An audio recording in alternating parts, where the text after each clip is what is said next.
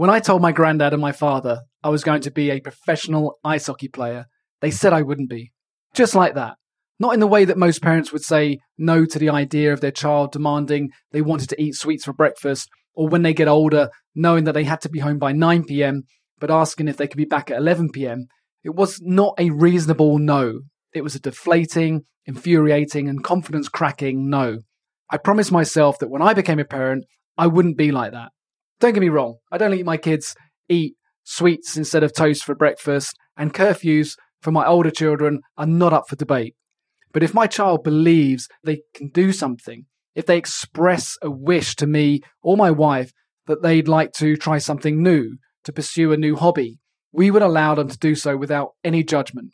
It is often said that you either follow the same path as your parents or you do the exact opposite. Children of conservative voters register for the Green Party. The offspring of academics opt for a career in the arts, or the family business is kept ticking over by the next generation and the legacy continues. My five year old has just started playing ice hockey. I couldn't be prouder, or more excited, or more desperate to show him that not only can he play ice hockey, but he could be the youngest ever winner of the Stanley Cup. I'm not like my father, but have I gone to the other end of the scale? This is the Andrew Sillitoe Show, and today we are talking about leaders living vicariously. I'm your host, Andrew Sillitoe. This podcast is a result of my purpose to help ambitious business owners like you avoid stress, overwhelm, and burnout in the workplace. In this podcast, I share everything I've learned about how to grow a profitable business, stay fit and healthy, maintain strong relationships, and develop the right mindset for success. So you can thrive, feel inspired, and work at your full potential. I'm a business leader and a parent. I'm proud of my achievements in both and energized by these roles equally. Sometimes these positions and the skills needed for success go hand in hand. The skills needed to be a good leader, patience, determination, ambition, drive, the ability to listen, overlap with the skills needed to be a good parent. I try and listen to my children in a way that I was perhaps not listened to by my parents. This is not a criticism of them. My dad was pressured by circumstance, the idea that he had to make more money, the idea that he was the head of the family, the provider. If you've listened to my podcast before, you'll know that my relationship with my dad has shaped my life in so many ways. But this episode is not about my dad. This episode is about me being a dad and how my son's new hobby, his passion, has made me question more about parenthood than I was expecting.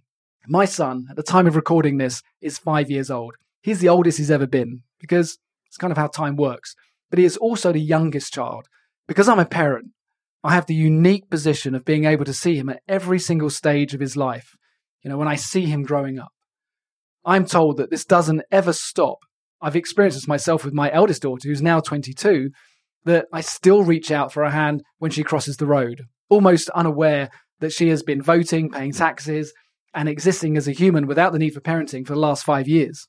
When my son expressed an interest in ice hockey, one of my true loves, I was overjoyed. I imagined buying his gear, cheering him on from the sidelines, hug him at the end of the game, even if he'd lost with so much passion that he felt like he'd won. I have also been reminded that living my life through my son is not an option.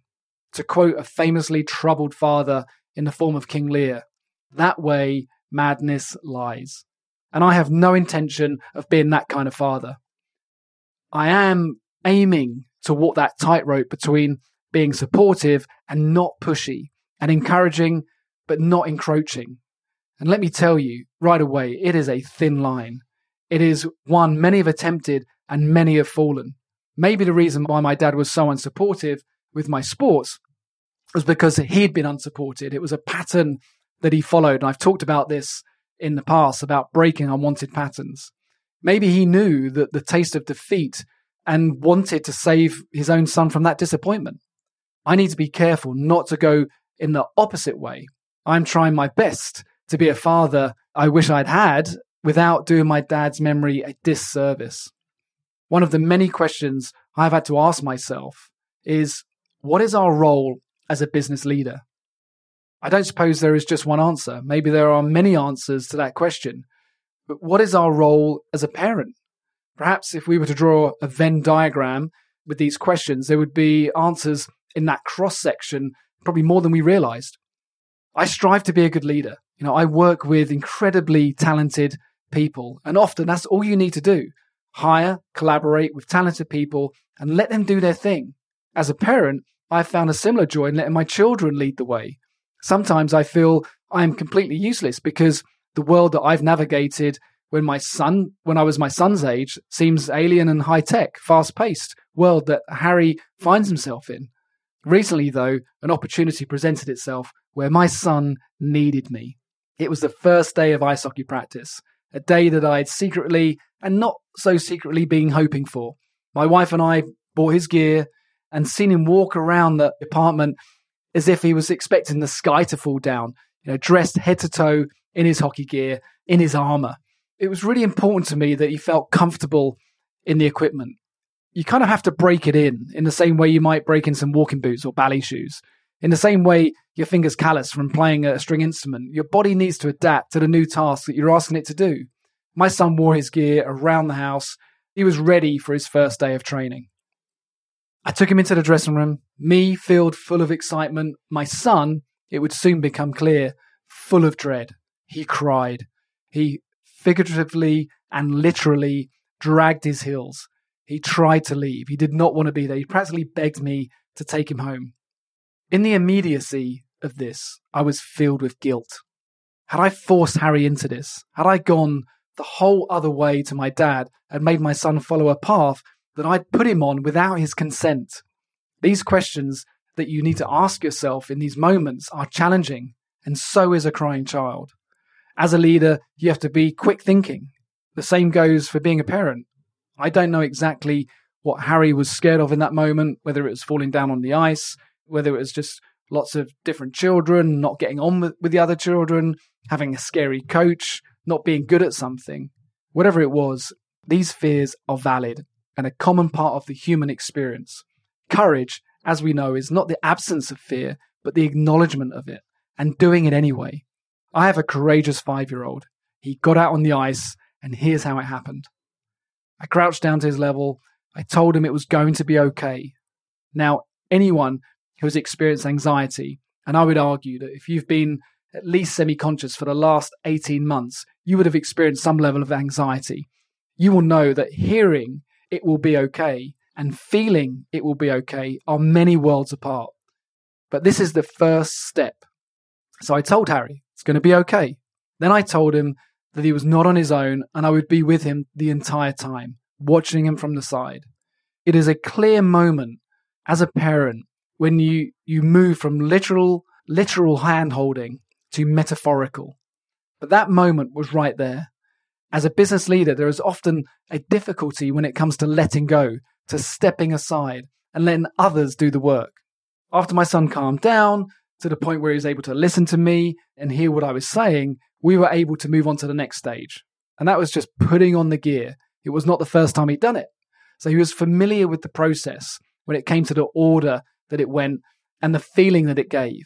When we went from putting on his socks to pulling them up, this time physically and metaphorically, when he was dressed, when he was feeling calmer, his shoulder pads on, now he's got his helmet on, his gloves, and maybe perhaps because it acts like armor or costume, his confidence started to increase. I could see the smile on his face, and I thought, he's going to go out there.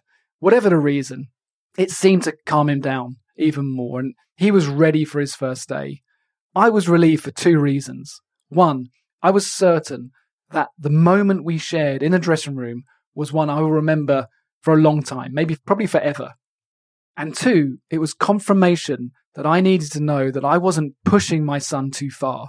I wasn't making him follow my dreams, but supporting him to follow his. The skills of a parent and a business leader blur once again. With support, kindness, my son got out on the ice. I have a courageous son. For more free resources and content on how to grow and lead your business and become the best version of yourself, head over to andrewsillitoe.com.